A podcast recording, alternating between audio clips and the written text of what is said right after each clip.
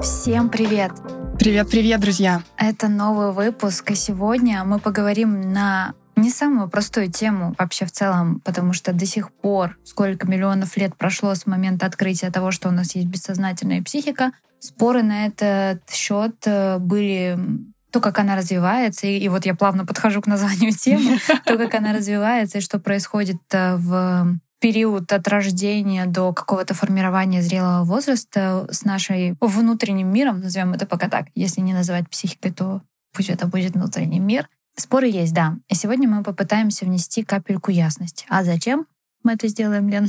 А зачем нам это нужно, да? да? У нас одна из тем, к которой мы плавно идем, это защитные механизмы психики. И говорить о них достаточно сложно, не поговорив о самой психике и о том, как она формируется, вообще что это такое, какая есть структура. В целом э, мы поговорили достаточно много о том, как с точки зрения биологии вообще это происходит э, в нашем подкасте про взросление. Если не слушали, то можно туда. Welcome. Да, то сегодня мы скорее будем говорить э, о развитии и формировании психики, о структуре психики с точки зрения психоаналитической теории. Да. И вообще надо сказать, что все началось с того, что Фрейд такой говорит, ребят, по ходу сознания и, и наш когниции — это не единственное вообще, что у нас есть. Похоже, у нас есть все таки бессознательное. И открытие вот этого бессознательного изначально, когда-то давно, привело э, к полному перевороту в прежних категориях мышления. И тем самым породило какой-то одновременно интерес и глубокое сомнение в себе у людей. Они такие, так, подождите, то есть не все я контролирую? Не все я понимаю. Не все я понимаю. Что-то выходит мои чувства и фантазии. Это какие-то штуки, которые запрятаны глубоко внутри. Да-да-да, то, что не поддается какому-то осознанию. Даже часто бывает, что нам кажется, что мы вот осознаем проблему, и мы такие, да я же понимаю, понимаю, о чем э, идет речь. Но это бессознательно влияет на нашу жизнь. То есть есть процессы, которые управляют нами таким образом, что мы даже не отдаем себе отчета, как это происходит. И это как раз очень много из этого и есть наши защиты, о которых мы поговорим э, в наших следующих подкастах. Да. А сейчас вообще начнем с того, как формируется когда и как формируется психика, начнем с того, когда. И здесь важно сказать, что были разные взгляды. Да и до сих пор я думаю, что есть очень разные взгляды, потому что в целом даже взгляд на то, из чего состоит э, наш внутренний мир, наша психика, оно разное. То есть, например, по Фрейду структура психики состоит из ид, эго и суперэго. Это такие три столпа нашей психики. Например, согласно Юнгу, он уже развивал эту концепцию, и он смотрит э, на то, что это состоит из таких слоев, как персона, эго, тень, анимус, анима и самость. Это прям различные части как будто бы нашей психики. Дальше были большие дебаты. Вообще еще Мелани Кляйн продолжала развивать э, теорию Фрейда. И она вообще уже говорила о том, как э, психика формируется на вообще изначально существует эго. Если Фрейд утверждал, что изначально у нас существует бессознательное, а только потом с возрастом развивается эго из него, то Мелани Кляйн уже утверждала о том, что эго у нас есть э, с самого рождения, потому что без него мы бы не смогли справляться с различными фрустрирующими обстоятельствами, которые мы проживаем в младенчестве. Когда-то, когда это все формировалось, изначально, естественно, Фрейд предложил свою теорию развития психики, потом Мелани Кляйн угу. считала себя его последовательницей, хотя общество психоаналитическое говорили, что она вообще несет чушь. Да, были целые дебаты между Анной Фрейд, дочерью Фрейда, и Мелани Кляйн. Минутка теории. Мелани Кляйн — основательница теории, э, школы объектных отношений. Да. И здесь важно сказать, что это все таки теория. Да? Ну, то да. есть мы это держим в голове. Это то, на что мы, как психологи, психотерапевты, психоаналитики, можем опираться в работе с людьми. И это то, что люди могут э, использовать, когда у них, например, появляется малыш. Ну, то есть понимать, что вообще-то, ну, то есть вот сейчас будет, наверное, очень важная мысль, которую я очень хотела озвучить в этом подкасте, думать о том, что малыш — это какое-то существо без э, каких-то воспри... восприимчивое, какое-то невосприимчивое по отношению ко всему миру и ко всему тому, что вокруг него происходит, очень грубая ошибка. То есть э, если верить Кляйн, то он там с первых, самых первых дней уже испытывает какие-то серьезнейшие тревоги. Психика малыша начинает, ну то есть понятно, она не такая, как у взрослых, но она уже начинает формироваться И то, что сейчас с момента там первых месяцев, лет жизни происходит с малышом, оно уже впитывается, оно уже записывается куда-то на жесткий диск и потом влияет на него. Более того, э, сейчас э, я не вспомню, кто этим занимался, перинатальная психология э, вообще рассматривает то, что психика существует у нас с самого формирования плода, то есть да. в момент уже беременности. То есть она, да, очень сильно взаимосвязана с мамой и в этот момент, и то, что происходит с мамой, влияет на ребенка и на развитие его психики, мозга и всего остального. Но вот у них есть понимание, что психика наша развивается не только с рождения, но еще и с момента зачатия в целом. Вот это вообще очень интересная история. Перейдем к тому, что такое вообще психика. Что такое психика? Когда ты только начинаешь знакомиться с этими теориями, они могут немного тяжело ложиться. Но мы попытаемся их сейчас заземлить, чтобы это стало понятно. Да, но я бы вообще, знаешь, начала с самого начала вообще, откуда что берется. Давай. А, и, наверное, стоит сказать, что в психоаналитической парадигме есть такое понимание, что мы все вышли из психоза, и что первичное наше состояние и состояние нашей психики — это состояние психоза и расщепленных различных частей, когда мы не можем ничего собрать а, в единое целое. И вообще мне очень нравится такая метафора, где если представить нашу психику как э, землю, то она состоит, э, грубо говоря, из трех слоев, условно, да, то есть это ядро, это так называемое психотическое ядро, откуда мы все появились. Э, дальше у нас есть мантия. Я не помню, как она с чем она ассоциируется. Ядро, мантия и земная кора. Вот. А, то у нас следующее — это пограничная мантия. Это то, как мы дальше развиваемся и учимся с этим взаимодействовать. И сверху всего лежит э, невротическая кора. То есть мне прям нравится вот это вот... Э, Очень понятно иллюстрирует. Да, из того, из чего как бы состоит в целом, если прям грубо так, наша психика, да. Вообще изначально Фрейд писал о том, что первым нашим состоянием, э, об этом еще Малер тоже писала, они где-то похожи, то есть Малер это называла аутистической фазой, то Фрейд это называл первичным нарциссизмом. Это то состояние, в котором пребывает а, младенец первые месяцы жизни. И, по сути, это стадия, на котором а, объектом любви и направления всех наших желаний и внимания являемся мы сами. Это я а, этого малыша, ну и нас самих, да, и эта стадия, она вообще предшествует стадии распознавания других каких-то объектов, и малышу кажется, что он и есть весь мир. Вселенной. Да, что он центр Вселенной, что он весь мир, и что весь мир крутится вокруг него, и он самый главный. Все происходит по его воле и желанию. Его кормят, э, пеленают, меняют ему, там, не знаю, какие-то гладят его. Все только потому, что ему так захотелось. Да, и, и, конечно, ему кажется, что вот я захотел покушать, только чуть-чуть об этом сообщил, вот э, еда появилась. А, мне захотелось на ручки, я об этом сообщил, вот меня уже обнимает что Ну, то есть, и, конечно, это очень такая приятная, с одной стороны, стадия, но с точки зрения как раз-таки Кляйн, эта стадия не такая уж и классная. Она разделяла вообще на такие две позиции а, формирования нашей психики. Первая из которой называется параноидно шизоидная позиция, пускай вас не пугает это название. Параноидная, она в силу того, что у ребенка существует устойчивый страх преследования со стороны внешнего мира или внешнего какого-то плохого объекта.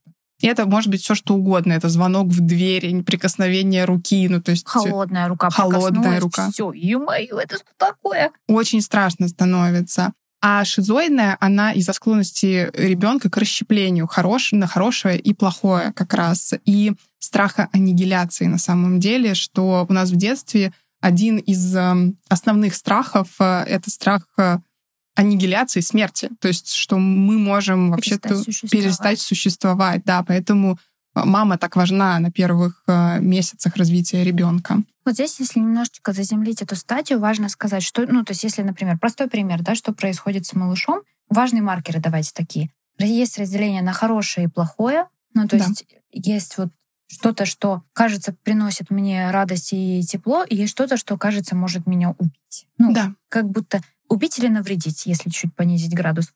тревоги. Психика на этой, на этой позиции, на этой стадии еще не в состоянии образовывать целостный объект. То есть она в состоянии только смотреть на различные части. Поэтому все делится на хорошее и плохое, о чем говорит Да, Маша. и при этом есть еще ощущение какого-то бесконечного преследования. То есть есть ощущение, что что-то может вот догнать и вот это вот э, какой-то вред мне нанести. То есть И вот, э, вот это вот состояние такой тревоги, паники сменяется потом теплом и успокоением, когда приходит, например, мама, и когда мама отражает, ну, то есть, например, когда малыш плачет, хотя кушать, то есть он, он проваливается в какой-то бесконечный страх смерти. То есть если mm-hmm. я сейчас не поем, я буквально умру. И он начинает плакать, и потом приходит мама, и вот эта еда появляется, и вот вроде я оживаю, и вот я вроде наполняю силами, еще мне так тепло, еще кто-то так мне заботливо что-то напивает и покачивает. И вот, и вот эти вот состояния, они сменяют друг друга, и таким образом вот э, малыш мы проживаем мир. Это как бы это да. очень важно. Мы по-другому бы, поскольку психика еще не собрана э, у нас в, в младенчестве, то мы по-другому и не, не можем. Это помогает нам справляться с различными угрозами. То есть э, младенец пока еще не в состоянии понять, что мама может быть и хорошей, и плохой одновременно. Это происходит уже на следующей позиции, на депрессивной позиции, и оно не имеет отношения к депрессии в, в нашем Ну, как и предыдущее, понимании. это вообще ничего не, не, шиза, не шиза, простите, не шизофрения. Да, не шизофрения, да. Депрессивная, она называется, наверное, то есть ее единственное сходство, из-за чего она называется депрессивной позицией, это как раз а, грусть от а, понимания того, что один и тот же человек может быть и хорошим, и плохим. Когда ребенок э, выходит на эту позицию и сталкивается с пониманием, что ого, оказывается, это мама, и меня и кормит, э, и может меня и не накормить, или там, не знаю, на меня как-то повысить голос. Это один и тот же человек, но я с этим могу справляться. Это означает, что я уже на депрессивной позиции. Но мне, естественно, может быть от этого достаточно грустно. И также это еще история про то, что когда мы э, психика делит на, на два объекта, хороший и плохой, а, всегда гораздо проще, потому что ребенок тогда всю свою агрессию и все свои агрессивные импульсы, которые существуют у нас а, с рождения, может поместить в этот плохой объект. Да. И не знаю, там, кусать маму за, пя... за пятку, почему за пятку, за руку, грубо говоря, а, думая о том, что это не та хорошая мама, которая его кормит, это какая-то очень плохая мама, которая вовремя не поменяла ему подгузник. Mm. И, следовательно, он все плохое направляет туда, и ему гораздо проще с этим справляться то на депрессивной стадии он уже понимает, что он кусает одного и того же человека. То есть это не два разных, не две разных мамы, а одна мама. И от этого грустно. И здесь мы учимся репарировать э, нанесенный вред. То есть э, мы осознаем, что мы сами можем э, как бы испытывать тоже очень амбивалентные чувства, и что мы можем любить и ненавидеть одного и того же человека. И, следовательно, если мы его ненавидим, это его не разрушает, или если даже мы сделали что-то очень плохое, то мы можем прийти и загладить эту вину. Это называется репарация. Ну да, по сути, как это происходит? Малыш укусил маму, мама как-то проявилась, сказала, блин, ну вообще-то мне больно, вообще-то мне же тоже неприятно. И малыш э, тянется ее обнимать или поцеловать. То есть он как будто как, как и разрушил эту маму, mm-hmm. символически выражаясь. Точно так же он ее пытается собрать и снова построить, чтобы как бы ну, то есть он понимает, что вообще-то это важный для его жизни объект и в целом важный объект для него, поэтому он как разрушил, так и подсобирает ее снова. Стоит сказать, что шизоидная позиция у нас, а, мы находимся в ней где-то с нуля, с рождения до трех месяцев, а на депрессивную позицию, если все хорошо, мы все переходим в районе от четырех месяцев до года. Да, поэтому, конечно, здесь э, очень важен на всех этих стадиях, как Лена уже сказала, какой-то такой очень надежный объект, который тебя поддерживает и подсобирает, потому что, ну, то есть представляете, с какими тревогами, если, ну, как бы опираться на теорию Кляйн, с какими тревогами встречается малыш в это время такой важный маркер. Про параноидную, шизоидную и депрессивную позицию а, мы, если, опять-таки, наклеим, то она нас сопровождает всю нашу жизнь. Да. То есть вот эти два состояния психики, которые сопровождают нас всю нашу жизнь. И вот есть история про то, что вот что-то произошло, произошло какое-то событие, которое не обязательно прям сильно травмируешь. Это может быть что-то новое для нас. То есть, например... Какой-то стресс. Ну да, то есть что-то непонятное, неопределенное. Мы пришли на новую работу, устроились, смотрим, на этот коллектив, и первое время многие из них нам могут не нравиться. Они нам могут казаться какими-то не такими, какими-то грубыми, какими-то со своими тараканами, или просто там, например, какие-то не, не от мира сего. То есть это маятник качнулся в сторону параноидно-шизоидной позиции. После того, как мы адаптировались, мы, у нас появились какие-то коллеги, которые приятели, с которыми мы уходим на обед, с которыми у нас есть какие-то общие темы для разговора, маятник снова качнулся в депрессивную позицию. Ну, то есть это вот какой-то такой бесконечный маятник, который раскачивает внутри нас от состояния к состоянию, помогая нам переживать какие-то обстоятельства. Да, это абсолютно нормально, что в каких-то стрессах э, и неизвестных ситуациях мы регрессируем на эту параноидную шизоидную позицию и пользуемся примитивными защитами, такая связь, да, что к будущим нашим подкастам, что примитивные защиты формируются на параноидно-шизоидной позиции, а зрелые защиты формируются нами уже на депрессивной позиции. Ну да, иначе как мы выжили как вид бы? Да, и, кстати, сейчас можно наблюдать очень сильно со, со всеми изменениями в мире, которые происходят, как сильно многих качнуло на параноидно-шизоидную позицию, а на этой стадии у нас отключается мышление, грубо говоря. Мы еще, это можно сказать, что мы где-то похоже, что переходим к нашим таким ригидным вообще и защитам, и таким рептилоидному нашему мозгу, где есть только одна задача — это выживание. И поэтому включаются реакции «бей, беги, замри». И нам не до того, чтобы анализировать, сравнивать, как-то переваривать это ощущение. Все, что мы можем, это только каким-то образом отреагировать. Это нормально что происходит с нами даже во взрослом состоянии в параноидной шизоидной позиции.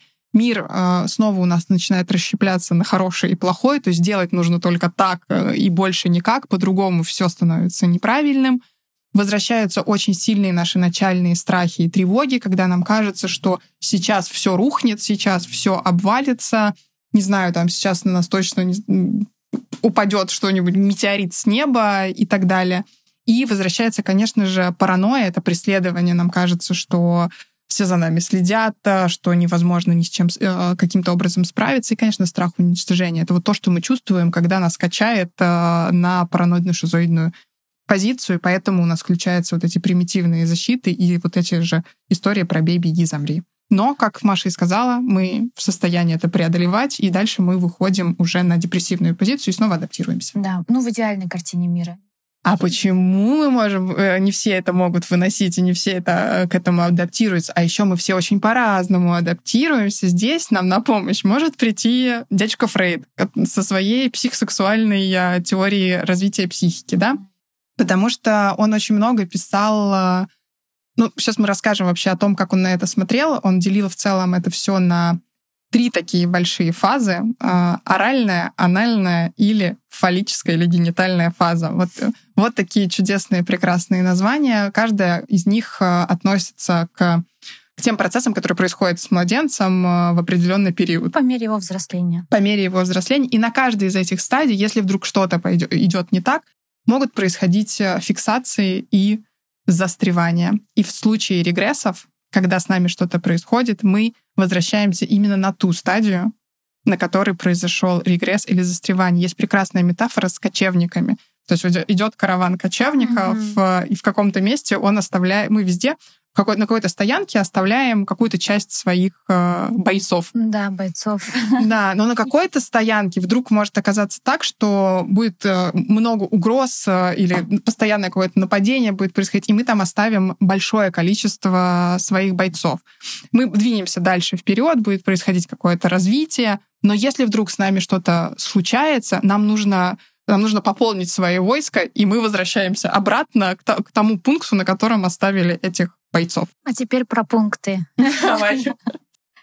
Вообще начнем с того, что такое психосексуальность по Фрейду. А, это любые чувства и побуждения, возникшие из источника первоначальных сексуальных влечений.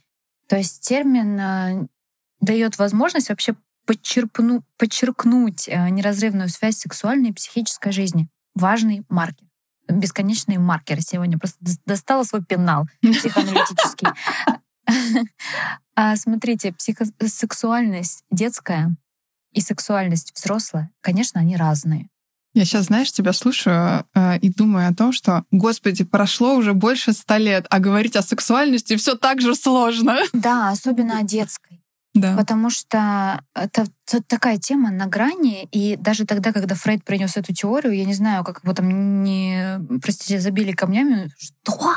Наш ангел — это сексуал, сексуализированное какое-то ну, в своей психике существо. Угу. Ну, то есть, ну, как бы вот так, товарищи, рассуждал Фрейд. Но здесь стоит сказать, что э, Фрейд скорее закладывал туда понимание сексуальности — это скорее влечение нашего либидо э, к чему-то определенному. И он просто сравнивал это еще с различными органами, да, где эта либидо может проявляться. Фокусироваться на данный да. момент.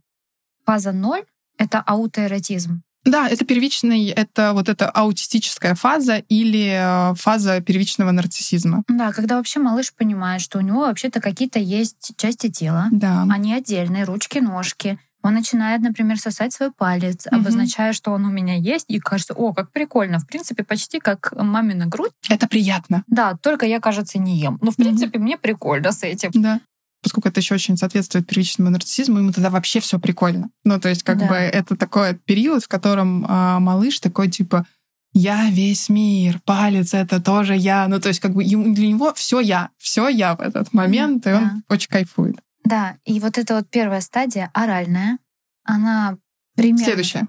Ну да, да, следующая. Ну, первая у меня была нулевая, ну да, они, они очень перетекающие, потому что оральная считается, что она тоже с рождения до 18 месяцев. Да, вот примерно. я как раз-таки, да, с нуля до 18 месяцев. И задача на этой стадии, ну то есть что происходит? Происходит кормление. То есть все либидо сосредоточено вокруг э, рта. рта.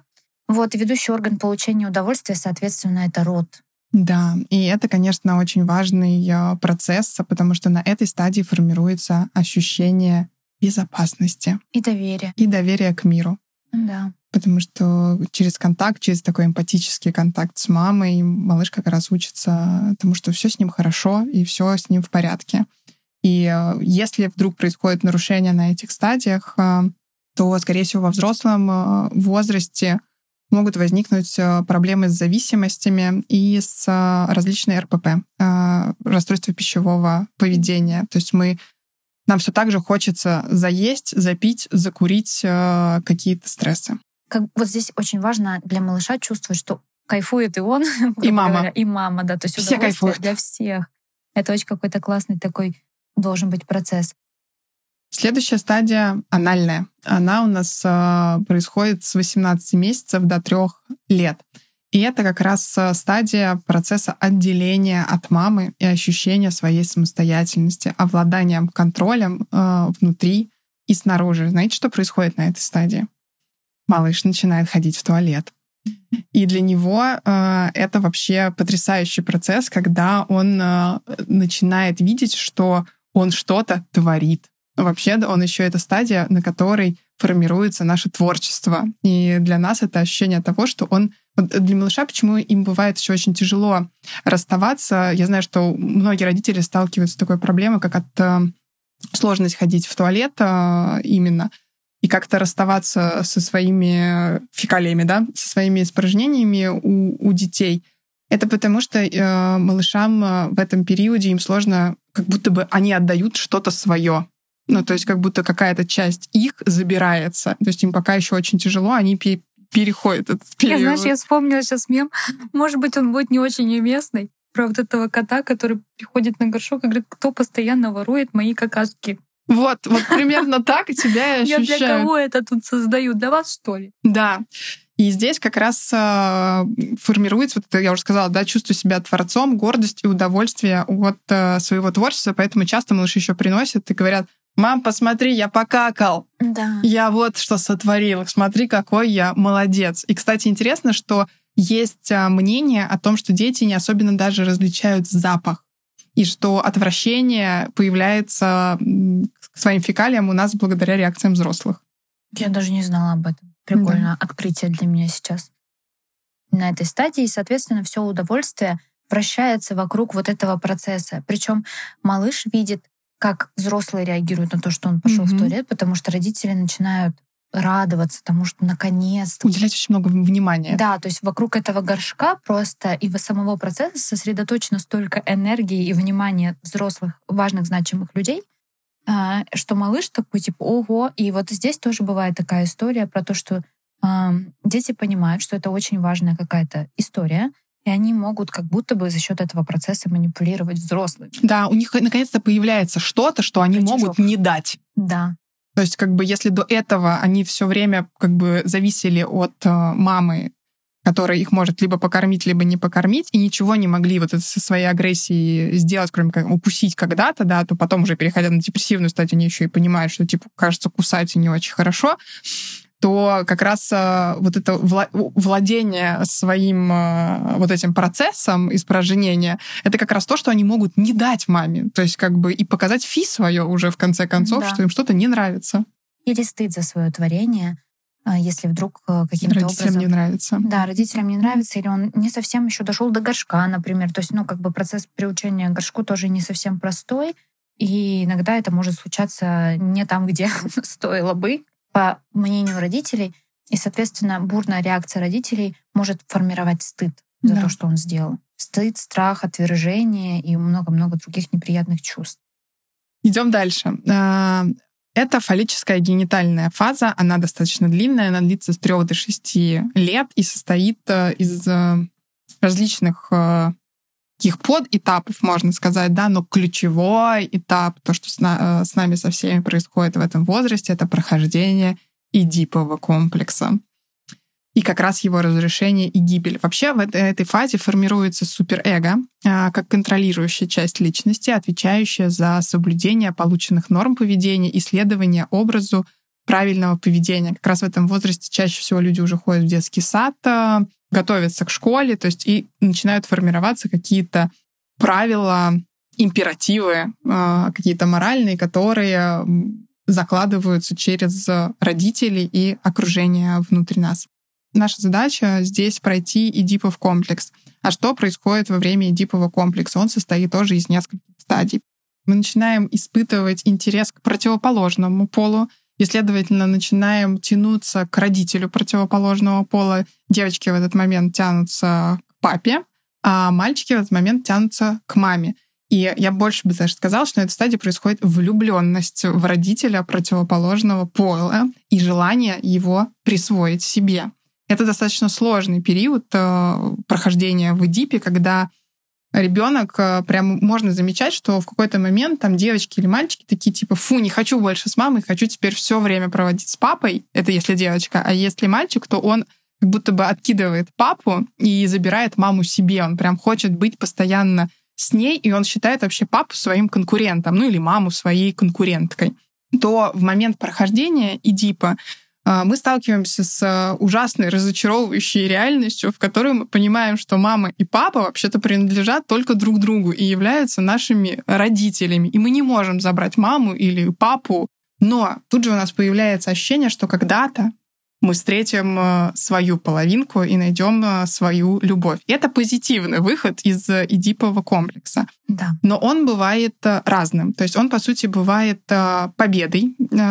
То есть вот я сейчас описала, это идеальный выход из Эдипа, это признать свое поражение, что мы не можем забрать маму или папу. Ну, разочароваться в той любви, которую может дать да. папа. То есть мы понимаем, что папа нам все равно не может дать той любовь, любови, которую он дает, например, маме. Да. И поэтому нам, в принципе, и не, ну, как будто бы, если прям примитивно говорить, нам не интересно получать такую любовь. Мы, мы хотим любовь, где мы сможем получить. Ну, я бы сказала, что мы хотим, если это вот девочка, да, с точки зрения да. девочки мы сейчас говорим, то мы понимаем, что мы хотим, чтобы нас тоже так любили, как папа любит маму. Да. То есть вот мы хотим пережить такую же любовь, что папа нас тоже любит очень сильно, но как-то по-другому. Маму он любит иначе. И нам хочется как раз тоже в какой-то момент, когда мы вырастем, ощутить вот ту любовь, которую мы наблюдаем у папы к маме. И это как раз вот э, умение это преодолеть и найти вот этот сложный компромисс между победой и поражением. Вот это признать, что типа у нас тоже когда-то это будет. Бывает такое, что из Эдипа мы выходим э, с победой. Это когда мы забираем одного из родителей себе, то есть внимание мамы или папы полностью принадлежит нам и родитель другого пола отходит э, на второй план. И в этот момент у нас не случается запрета на соприкосновение вообще-то с реальностью. То есть мы как будто бы немножечко теряемся, что как будто бы нам все подвластно, мы вообще все можем, и нам никто ничего запретить не можем. Давай заземлим чуть-чуть этот пример. Что это значит забрать себе папу или маму? То есть, по сути, наверное, когда папа... Наверное, на маме как будто почему-то мне попроще объяснить. А, мама, например, переключает свое внимание полностью с отца, ну, со своего мужа, со своего партнера на своего сына, например. То есть Он она становится контроли... центром ее, всел... ее вселенной. Да, то есть она контролирует, покушал ли он до 20 там, ой, до 20, господи, до, до 40 лет. То есть это бесконечный контакт, ну, то есть как, если бы они были партнерами реальными. То есть она контролирует его э, жизнь, что он поел, как он оделся, сколько он зарабатывает, где он живет, каких Не только контроль, это еще выбирает. и э, проведение времени с ним как с партнером. То есть да. она с ним всем делится, она рассказывает ему все, что происходит в его жизни, ходит с ним на ужины, на свидания, в рестораны, кафе. То есть прям вот все время, которое она должна проводить с мужем, она начинает проводить с ребенком. Ну да, типа мне с ним а интереснее. Точно да. так же, например, когда с, э, отец э, как-то потерял контакт с мамой, ему кажется, что единственная женщина в этом мире, которая его понимает и может вызвать у него какие-то чувства, это его дочь. И она становится центром его вселенной, и тогда они тоже проводят очень много времени вместе, она тоже с ним и дочь в том числе тоже делится с ним вообще всем на свете. Ей кажется, что папа ее гораздо лучше понимает, чем мама. Хотя справедливости ради так действительно может быть. Ну, то есть отношения с мамой могут быть далеко не идеальные, а папа может быть тем добрым другом, а как кажется, но внутри психически это, естественно, ощущается немножко по-другому. Ну вот как-то так. Да, и здесь еще возникает всегда бессознательная вина, потому что ощущение, как будто бы ты убил э, своего второго родителя. Ну да, твоего пола. Да, и вот это, о чем сказала как раз Маша, это привязанность к, к родителю навсегда. То есть это потом большие сложности в построении партнерских отношений, потому что место занято. Ну да, потому что парня бросить можно, а с батей не расстанешься. И Батя с мамой один. точно так же. То есть вы как будто ну, бы замужем да. за, за одним из своих родителей да. или женаты. И бывает еще поражение э, во время прохождения дипового комплекса. И здесь у нас часто у мальчиков это проявляется страхом кастрации, то есть папа побеждает, он как будто бы насильно забирает себе маму, э, принижая при этом э, ребенка, то есть ребенка как будто бы выкидывают оттуда. И в этот момент тогда ребенок может потом вообще в будущем вообще ничего не хотеть и ничего не делать. У него такое либидо как будто бы убивается в этот момент. А, и вообще-то в будущем это еще и к импотенции может приводить, то есть вообще к, э, к отсутствию желания какого-либо вообще сексуального контакта. И в целом вот это вот нежелание ничего делать, это такое отсутствие желания вообще в целом э, и такой импотенции и физической, и психической.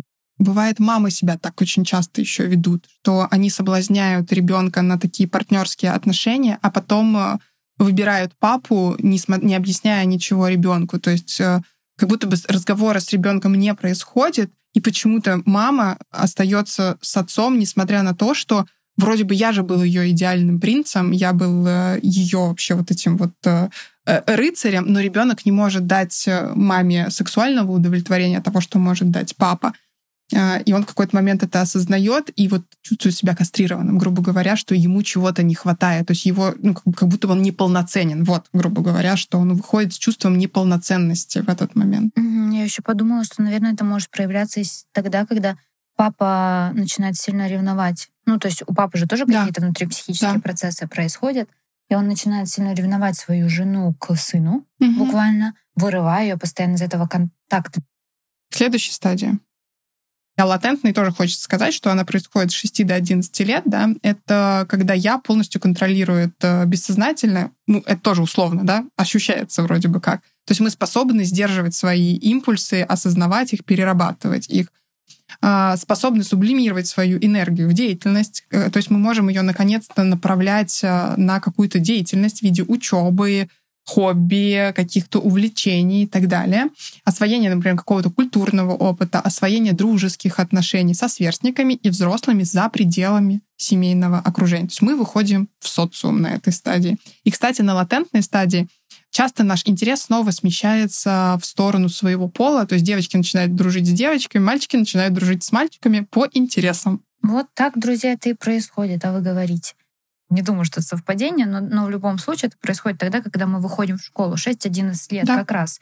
Ну, то есть даже если в садике у нас... Мы, мы ходили в садик, да, то есть дети ходили в садик, то у них, естественно, там тоже есть какие-то друзья, какие-то знакомые, но, скорее всего, это с меньшей степенью осознанности происходит. А когда ты приходишь в школу, ты уже якобы почти взрослый, ты, в принципе, чувствуешь себя причастным. То есть родители ходят на работу, они работают работу, я хожу в школу, и там тоже работают свою работу, как будто бы. Да и становлюсь частью взрослого мира. Ну и финалочка, конечно же, у нас это прямо 12-20 лет, завершение подросткового возраста, и где вообще мы выходим во взрослую жизнь, и становится важным для нас поиск своего места в обществе, выбор полового партнера и создание своей семьи.